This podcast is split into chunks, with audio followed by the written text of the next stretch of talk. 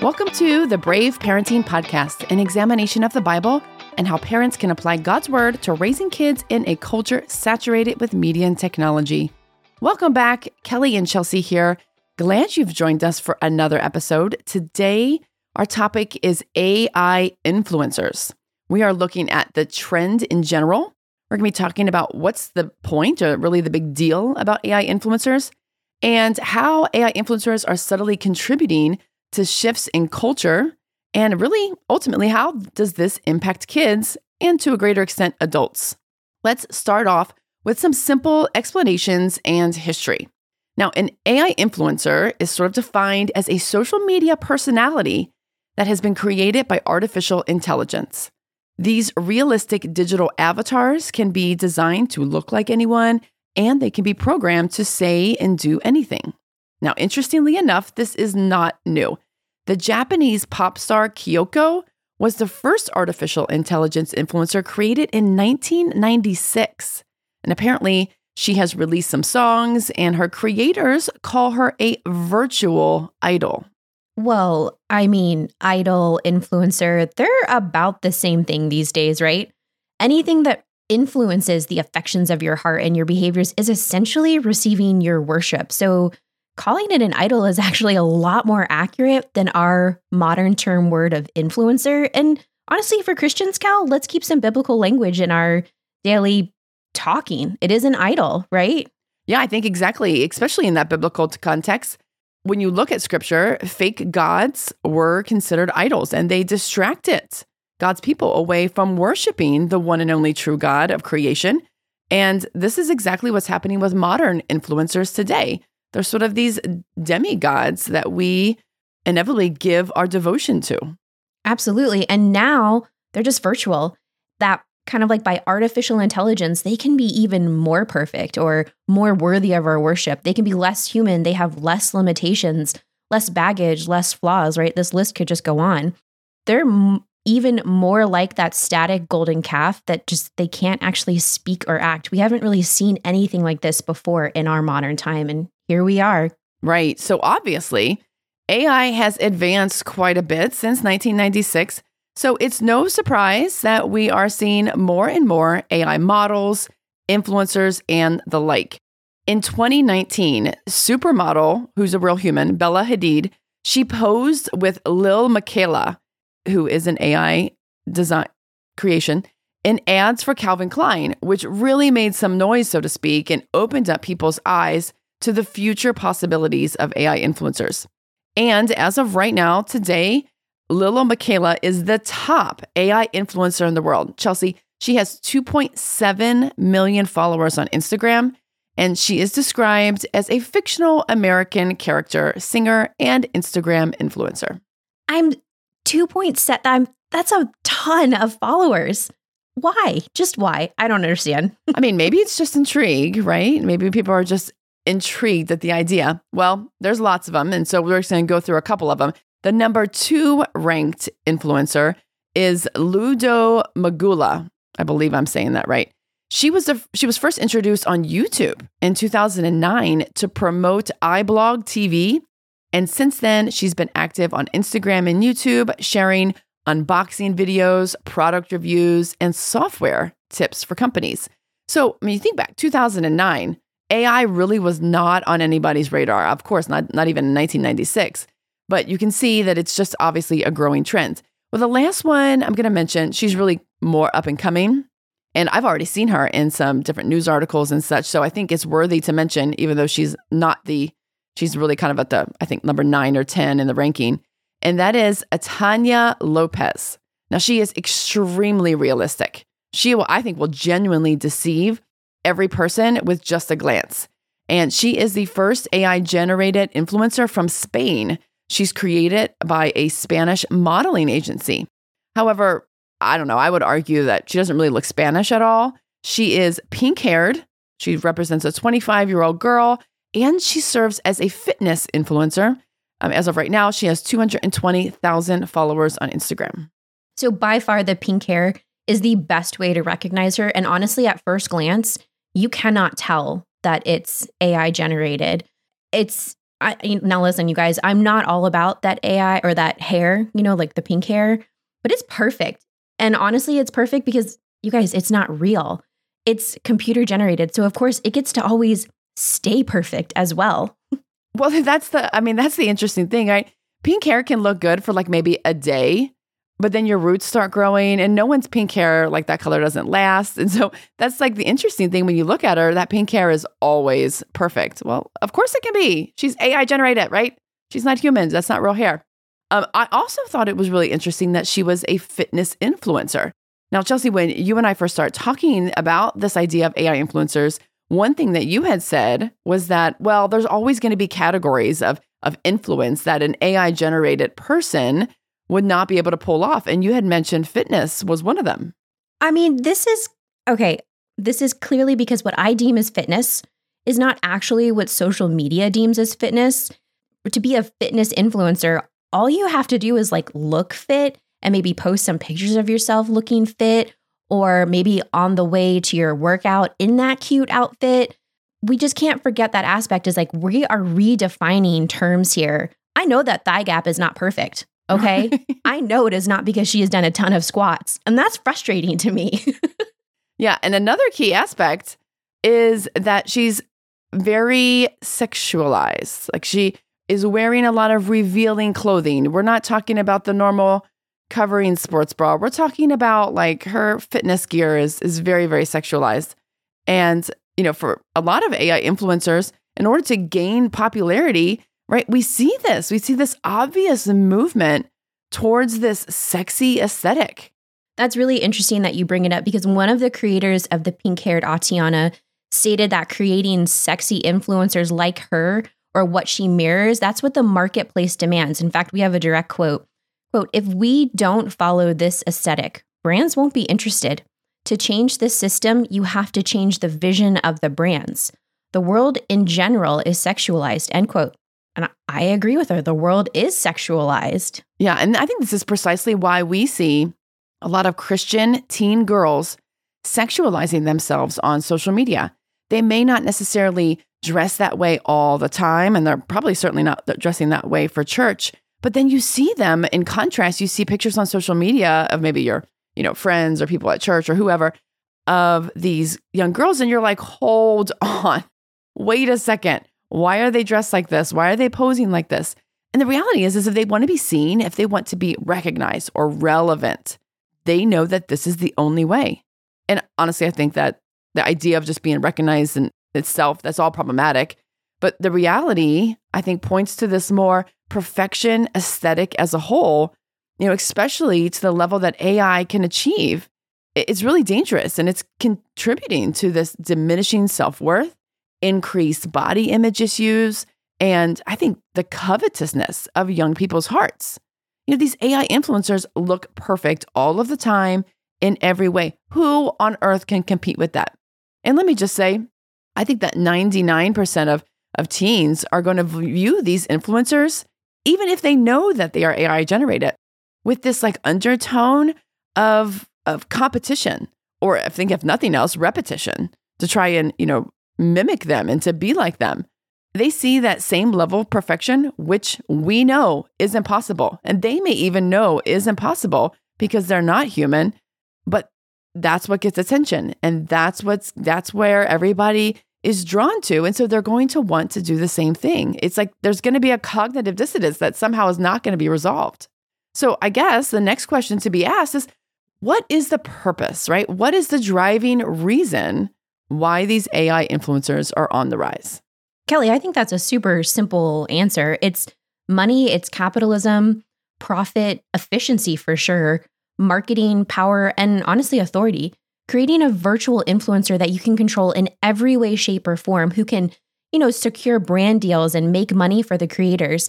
From a marketing point of view, that's really pragmatic. A virtual influencer is so much cheaper than a, than a human influencer because they don't have the demands, they don't have busy schedules, they don't age, they don't get acne or gain weight and they don't have an opportunity to completely wreck their wreck their image or um, wreck the brand that they represent by doing really dumb stuff online.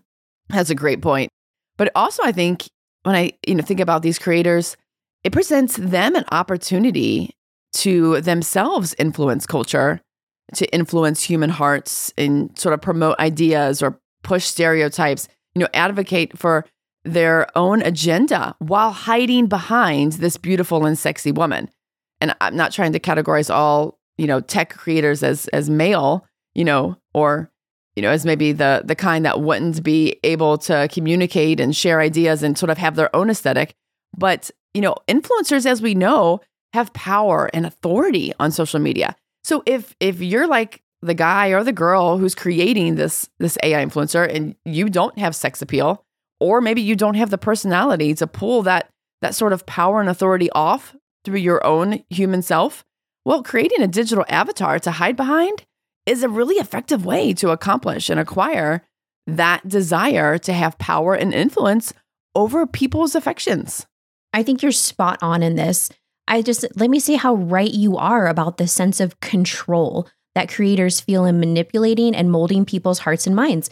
You guys, we all know this. Technology for all of us, it gives us the illusion of control. And as humans, we really think control is the answer to a good life. So obviously, if you want more control, then you have to embrace more technology. But guys, this is just a lie from Satan.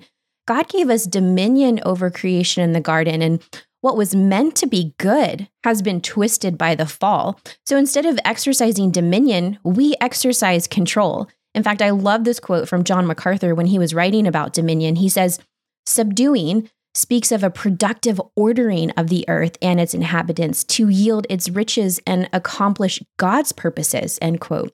Dominion rightly orders and it rightly acknowledges God. Control does none of those things. Control disorders things for our selfish benefit, and it doesn't acknowledge God because control is all about ourself. Ever since Eve took that fruit, humans have sought to gain control over the world because we want what we want and we refuse to acknowledge God. And my second point to this is that as AI advances, these high tech gurus, the computer programmers, and graphic designers are not the only ones who have the capability of creating these digital AI avatars that can serve to influence and that's going to be a problem for a lot of parents down the road. Yeah, it's it's opening the door for anyone to create it to be an AI influencer essentially. And, you know, to that point, I was just reading an article and it said, you know, that these AI creators, they don't aim, our aim is not to be God. Our aim is to go beyond God. And when you look at just that quote, I mean, that's just an honest quote from someone who obviously does not believe in God and does not surrender himself to God's sovereignty and authority. But that is exactly what we're trying to do in the sense of AI and this sort of transhuman. We've talked about that in, in our interview with Jacob Shatzer, this movement towards this kind of post human state. This is where it's going. And now it's going to be in the hands of anyone who can who can download an app and have an AI image generator to do that, which we're going to talk a lot about AI images in the next podcast. But right now, let's just talk about these AI generating avatar apps. So these apps easily generate pictures, art, and avatars. Most specifically, and I would say poignantly, and how they relate to kids, is that they're creating an avatar from pictures of yourself. So think of it this way for kids and teens, if they want to build an identity or a brand for themselves, if they want to sort of have this influencer like status, which sadly I'd argue is, co- is a common desire nowadays for teens. But maybe they're insecure about their appearance or maybe their personality, and they're just afraid to put themselves out there in what they deem as like their unperfected state. And they're they're fearful that they're going to be shamed in the online world. And that's a legitimate fear, considering the way people treat each other online. So they go and they create an AI avatar of themselves. And often what this is called is a magic avatar. It is a digitized version of themselves. So it has like their likeness because it's generated off their picture, but it's graphically enhanced and certainly perfected. So instead of posting authentic pictures of themselves or pushing ideas and influence into the online world under their own name and their real human self, they're going to use this AI avatar under a new name or handle, but it's still got their likeness, right? It's not exactly them, but it is them. So it allows for this anonymity, but at the same time, it's an extension of themselves because the AI avatar is created off of their own image. Now, some of our listeners might not have any clue what we're talking about right now when we say an AI avatar in their likeness. So I think we just need to like hit pause and kind of dice this up a little bit. So let's explain what this means. There, there are just so many apps available right now that allow you to basically upload pictures of yourself, and the AI within the app essentially alters the image to be digitized, enhanced, and then like maybe even creatively, like futuristically. It could even be kind of emo or ethereal or just honestly whatever genre you prefer and is available. So if you think of beauty filters, which were super popular and still kind of are, those are also AI. It's like that, but instead of just retaining your humanness, basically, it sort of cartoonizes. Is that a word? I think hopefully it is. It yeah, it's a cartoon version of the picture that you've uploaded. And I'll be honest, what these apps do is really impressive. Now, to my adult mind, and I would say most adult minds, this is kind of intriguing. It would be mildly funny or entertaining to see myself as a futuristic space boss or maybe to see my face on the Mona Lisa, but it would provide about like what, three minutes of mild, senseless humor. And I don't think there would be any visible harm to me. I don't think it's going to change my character or, or alter the sense of who I am or who I could be based on this AI generated picture of myself. But again, I am an adult. I'm not trying to form my identity or my worldview, or I'm, I'm not trying to establish my place in this world like a teenager is. I don't have any desire to recreate myself, but kids, teenagers, this is an entirely different story seeing themselves recreated and perfected, being made new and relevant through an AI version of themselves, this is going to have so many dangerous implications on their identity formation. Yeah, I think if we look at the role that beauty filters have played in the hearts and minds of girls, especially since the dawn of Snapchat and Instagram filters, and it's, it's really just getting much more advanced, it's been terrible. The influence has been terrible. Body image issues are rampant in tween and teen girls because of this portrayed perfection and then the comparison of themselves to others online. And we already know this, guys. It's led to mental health issues, eating disorders, self-harm, and you know, suicide at worst. But at best, it's just laid this foundation for girls to feel like, well, number one, they have to have a perfect image or brand that just being themselves is not enough. And number two, that they're searching for their worth in their external appearance and they're not developing good moral character and identity from the inside. I think, based on what you said, Chelsea, the, the point that we are making, and I think every single one of these AI app discussions and, and AI advancement discussions, is that what it does to adults is totally different and totally separate than what it does to kids. We cannot take how adults use smartphones and say that kids are going to use it the same way same as social media, the same as um, AI robots, the same as even chatbots or you know Chat GPT, and the same is going to be true as it goes to these AI images and avatars. How it works in an adult is not the same. It's wholly different and immensely impactful. Okay, so let me talk a little bit about some of the apps that are available to do this because I want you to be able to know in case if you still have allowed your children to download apps on their own, but yet you're looking at what kind of apps they're downloading, you need to know what these are. Or if they're coming to you and they're saying, Hey, can I download this? And it looks harmless. This is what this is how you're going to know. Okay, so the number one app I would say in this category is Lensa AI. L E N S A, Lensa AI. And I want to read a snippet of their app description in order to give you an idea of how persuasive their words are. Again, to young people but rarely to adults because we're going to be able to see right through this. Here's what it says quote, make your selfies look perfect. Add artistic flair to your photos with styles and special effects, or create music videos and trailers of your adventures and much more. And discover the most sought after trend on the internet magic avatars. Magic avatars transform you into your alter egos. Discover a world where you can take on a different style in seconds upload your pics, 10 minimum, and see the magic happen. Get up to 200 unique avatars to use for your profile pic and so much more. End quote. Now, not hard to see how this verbiage can win over the natural vulnerabilities and sensibilities of a teen or tween. I mean, they're literally saying, transform yourself into your alter ego, right? Change your style in seconds.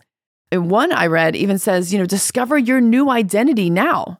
So again, we can see right through this, but so their market, who's their market? Their market is children. That is who they are aiming for, is because they know that they can say this kind of stuff and and kids are gonna fall prey to it. So, some other popular apps for this type of AI avatar, magic avatar generation in the App Store are Dawn AI, Cosplay, Wonder, New Profile Pic Avatar Maker.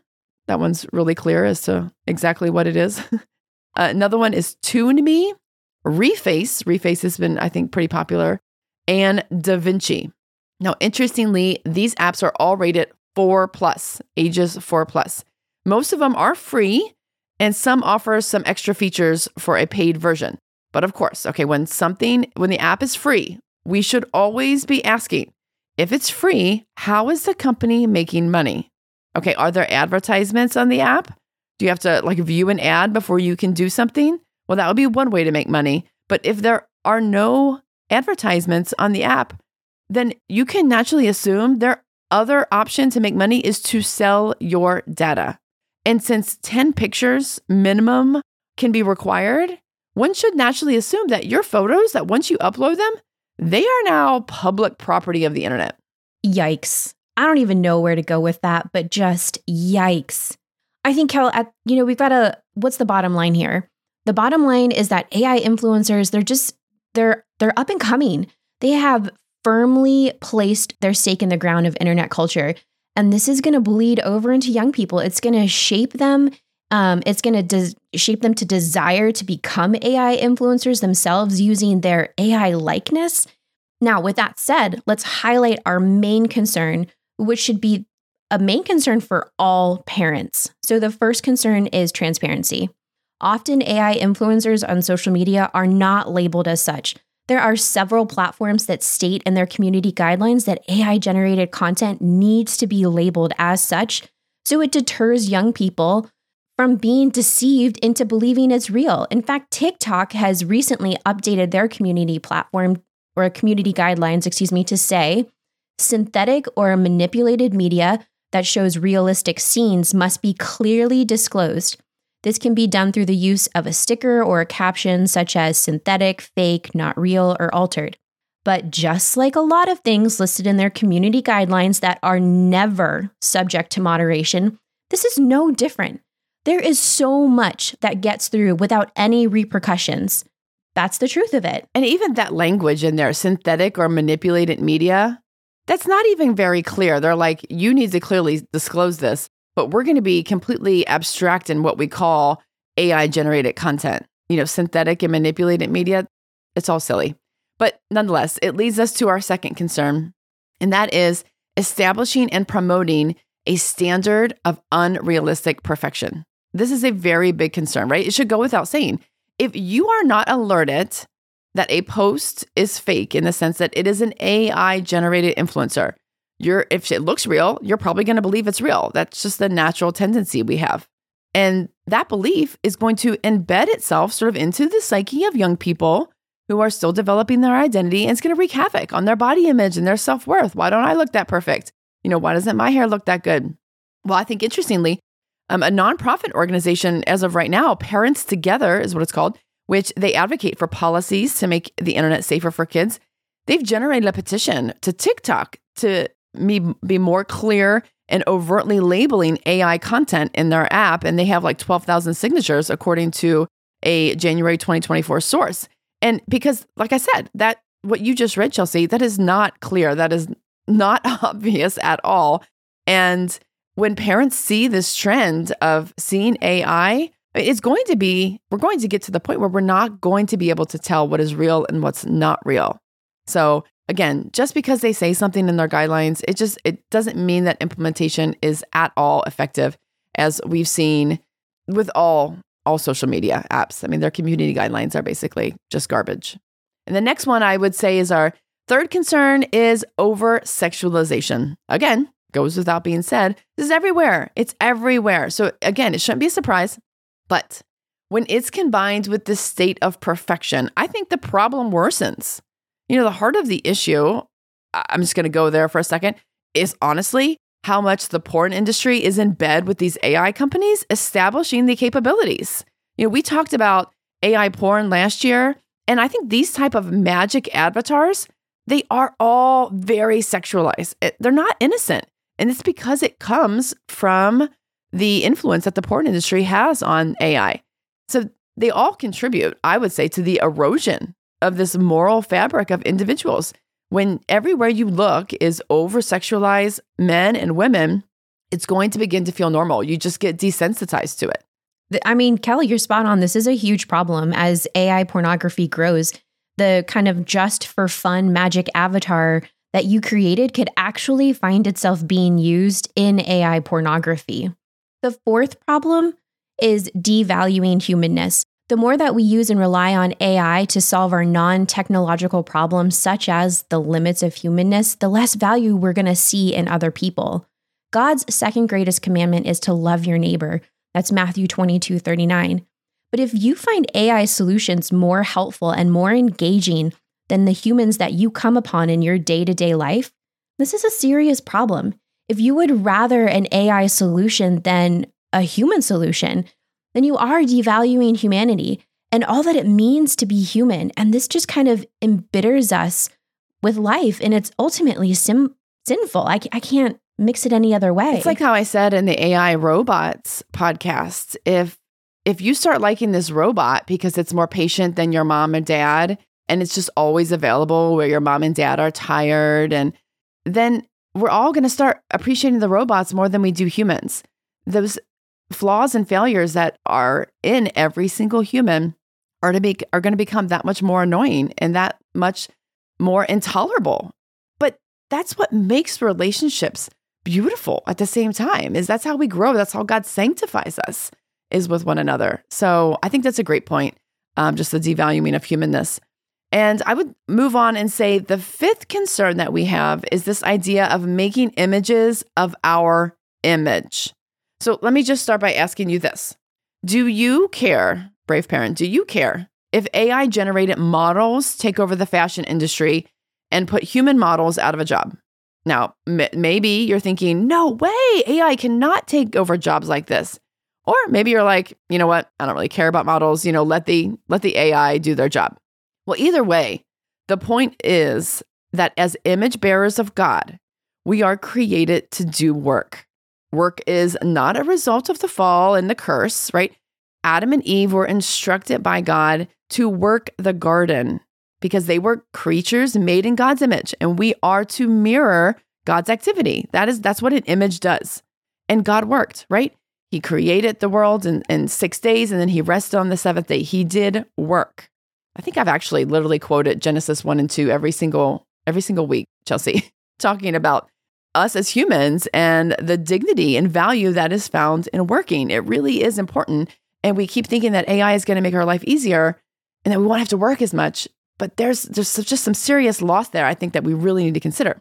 Well, if we keep making AI like images, quote images, that is anything artificial that intends to mirror our human activity, whether that be an avatar or a chatbot or a robot tutor, right? To do the work that God intended humans to do, then AI will have to take over more and more and more because humans will be increasingly less competent to do the work.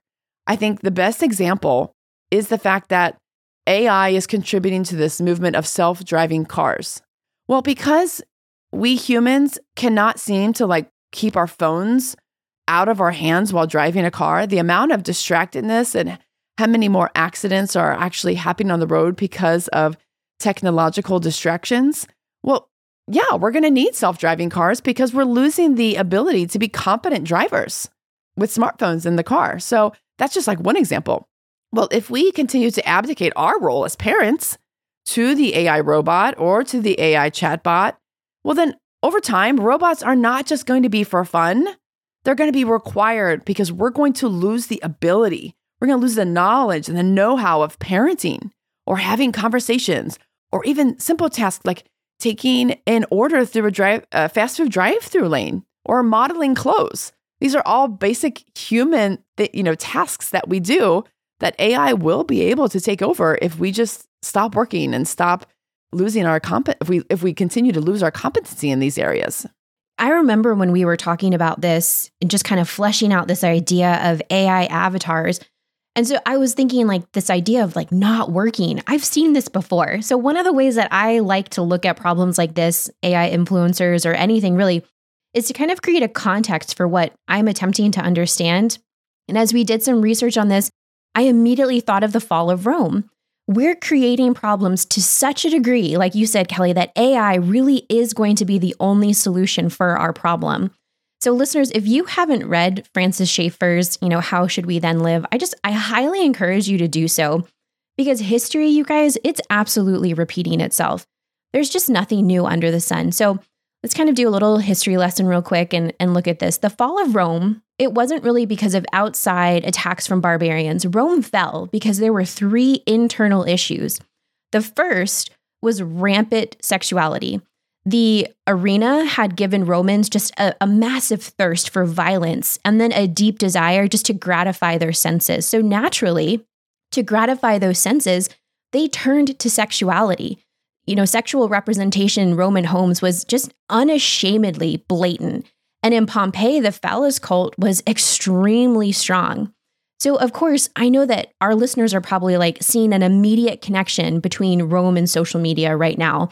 I've always kind of joked that social media was our modern day Colosseum where we ki- we see kids just fighting each other and, and battling it out and and then we have to gratify our senses through hypersexualization, which these AI avatars are absolutely doing. But then the major second internal issue was apathy. As Schaeffer points out, creative elites ended up abandoning their intellectual pursuits for social life. And again, today, we're seeing this since the COVID lockdowns in 2020. We've seen a rise in students who just all out refuse to go to school. And I'm not talking about college students here, you guys. We're talking about elementary, middle school, but mainly high school students who just don't want to go. They're not going to go. In fact, in Ohio, where I live, there was a proposed measure to pay students to go to school because truancy is a direct connection to apathy. That is absolutely insane. They're going to pay students to get their basic education. I know. But this is going back to your idea of work. This is where we're at. No one wants to work anymore. And I don't, I think it's just there's a lack of willingness. Like, you know, a tool in my hand like social media or, uh, sorry, a phone is I expect that smart technology to do everything for me because it can be smart for me. Well, it's yeah, I mean kids can find all the answers in through Google and through ChatGPT. Why do I need to study history in the classroom and take a test and memorize these facts when I can just Google or ChatGPT the answer and then it's there? They don't understand the benefit of like the brain as a muscle and and helping to learn, learn, learn how to learn. You're I mean, you're spot on. I always tell I joke with the students that I get to talk to, I'm like, I think it's in the Greek, as a disciple of Christ, disciple means learner. You're always going to be learning. You can't negate that fact. And if you're just going to not, you're not willing to learn anymore, we're, we're at a really hard place in our life in, in society, if that's the truth of it. So then the third internal issue was just the natural response to the apathy that had grown in Roman society when people decided that they no longer wanted to work inflation increased exponentially because the cost of running the government, it became too much. It meant that the taxes on Roman citizens became just an unbearable burden, and authoritarianism rose. When people refuse to work, the government ends up taking ownership, and then freedoms are inevitably lost. So, yeah, when those barbarians eventually attacked, there just wasn't enough Roman citizens who believed that the old civilization was worth saving. In fact, as Schaeffer says, Rome had no sufficient inward base. That moral formation of Rome's culture bred hypersexualized, aloof, indulgent, and apathetic citizens. So when the pressures of life got too hard, they couldn't stand up. To quote Schaeffer just one more time, he said, When the lives and the value systems of individuals or cultures have nothing stronger to build on than their own limitedness and their own finiteness, if they do not have a sufficient base, they crash. And tragically, Kelly, I think we're seeing this on a, on a micro level across the country as individual families break down. when a couple struggling in their marriage looks at each other and they says they th- they say that there's nothing worth saving. Now, I'm sure that right now there's probably a listener or two who is thinking, how did we go from an AI influencer to the collapse of the Roman Empire to the family? So I'm just going to see if I can kind of sum it all up in a, in a little short story. The, the AI influencer is just another piece of the puzzle that is connected to a much larger whole, which is technology in general. And without a sufficient base that is rooted in absolute values like our biblical worldview, then individual citizens, like parents, like students, teenagers, they're all going to collapse from the inside out. And I think we just see too many connections already. And we have to start taking these things seriously, much, much more seriously than we have been in the past. But another major concern is these AI avatars are now kind of like demigods to worship. It's just another interesting way, kind of, to look at the AI influencer is to consider like the historical worship of the gods civilizations, right, for centuries have erected gods to worship. Because, like R.C. Sproul says, we are just hopelessly religious. And it's true. We cannot not worship because it's just a fundamental attribute of our humanity. That's what we were created to do. We were created to worship. That's right. And part of God's creation design is that we, you know, in part fulfill that worship here on earth and then ultimately fulfill it in the eternal kingdom when you look at the entire redemptive history, it was it's always about worship, but it, you know, it's ultimately going to be fulfilled eternally. When you look around, you can easily see in our modern society, every human is worshiping something or someone. If it's not the Trinitarian God of the Bible, it's Taylor Swift, or it's their NFL team, or it's both, right? Um, or they're worshiping the perfect body image, or they're worshiping their job, or they're worshiping their video games, I mean, I, the list obviously could go on, but you know exactly, you know exactly what I'm talking about. I do. It's uh, very much how we make gods of people like Taylor Swift. It's like the people in history, the gods of old, like the Egyptian gods, right? They were just created in the image of their people. Egyptians believed that gods could do both good and evil. So, for example, they had the god Seth. He was the Egyptian god for chaos and violence. And again, I'm just going to repeat it just like we can do good and evil, that's what they expected their gods to be able to do. There has never been a civilization on its own that could conceptualize a holy and perfect and personal God like ours.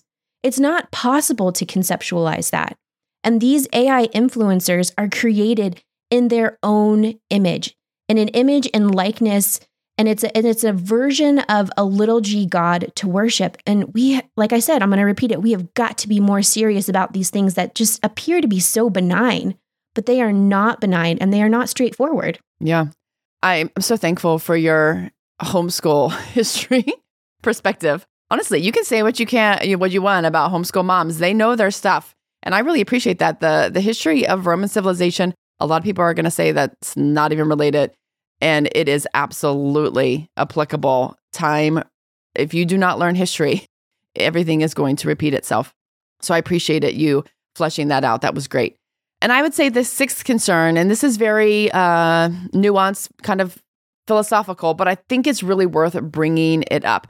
And it's this idea of who owns our likeness. So I'm going to flesh this idea out. We've used this word before, the likeness, right? We are made in the image of God. And so anything that that we are creating of ourselves right, bears God's likeness because we bear his image. So let's take an example a 13 year old girl creates a magic avatar of herself. And right, this magic avatar is this AI image. It's going to bear her likeness. And then she proceeds to post this on social media. And so the question would then be what that 13 year old girl says and does as that avatar, does it reflect her, the real person behind the screen? Is the child, the 13 year old girl, responsible for then what that AI generated influencer posts. If it doesn't have her name and it only bears her likeness, can it engage in sexualized and, and in pornographic ways and still leave the 13 year old girl as a human pure?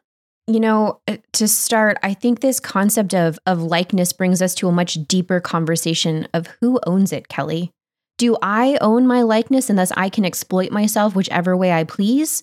Or does someone else own my likeness? You know, someone with a big capital S. right? Within our biblical worldview, we understand that our likeness is given, which has two incredibly broad applications. The first application is that my likeness is not mine con- to control. It's mine to steward and to understand in light of who God is, because He's the one who gave me my likeness. So, yeah, when that 13 year old's avatar, which is an extension of her likeness, is scantily dressed and performs some mini striptease, it's a direct exploitation of God's creation, which is her. And I think I'm going to kind of go to Corinthians on this one because, again, we're still trying to wrap our minds around this. Eh, eh, like Kelly said, it's kind of like a, a philosophical question, but Paul reminds the Corinthians of their physical body's worth. And he says in 1 Corinthians 6:19, he says, "Do you not know that your body is a temple of the Holy Spirit within you, whom you have from God? You are not your own, for you were bought with a price. So glorify God in your body." So that's that's exactly it. So we have our physical embodied selves. And most people would agree that yeah, what you're doing if you are engaging in pornography or sex outside of marriage, all these type of immoral bodily things that you're doing, we know that those are wrong. And so now we have this new question of what happens when it's a virtual version of yourself. I mean, there's even like a story going on in the UK right now of a girl who was raped in the metaverse, and their law has no idea how to handle it because she's traumatized, but yet it wasn't physical. It was just virtual. It was, you know, her digital self. So what we what we do know is number one, yes, our laws have no concept of handling this type of virtual crime or virtual immorality. But I would say because of the worth that God has put on our body and our likeness, giving us his image, it's body and soul, right? When God created Adam from the dust of the earth, he, you know, created him with material being, that's our physical bodies but then he breathed life into him. That is his soul. So what we're physically doing, it's it's not just even what our bodies are doing, but it's what our our minds are thinking and it's where our hearts are meditating on. And so it's it's more than I would say our physical bodies. And I think that's the place where a lot of people are going to get hung up on and you're going to have a we're going to have a lot of challenge in the biblical worldview because of this. Oh well, see your scripture says that, you know, the body is what's important and not the, you know, so when it's virtual, it doesn't count. What are your thoughts? Man, we've talked about this a lot. I think our biblical worldview exalts the, not exalts, but reminds us that the heart, everything that we do, even in our physical body, is an overflow of our heart. So when that, you know, 13 year old avatar or 13 year old with her avatar, you know, does her little striptease dance or whatever, that's what her heart desires. And so I'm thankful that we can always go back to the heart and we don't have to really get so hung up on whether or not she's responsible because at the end of the day, she is responsible because it came from her heart. That's right. And we talked about that, I think, a lot in the heart and social media episode last year. I think it was last spring or summer of just your so the social media use you have. It's all an overflow of the heart, and what you're taking in is all impacting your heart. So I think that that's a great, yeah, reminder as well.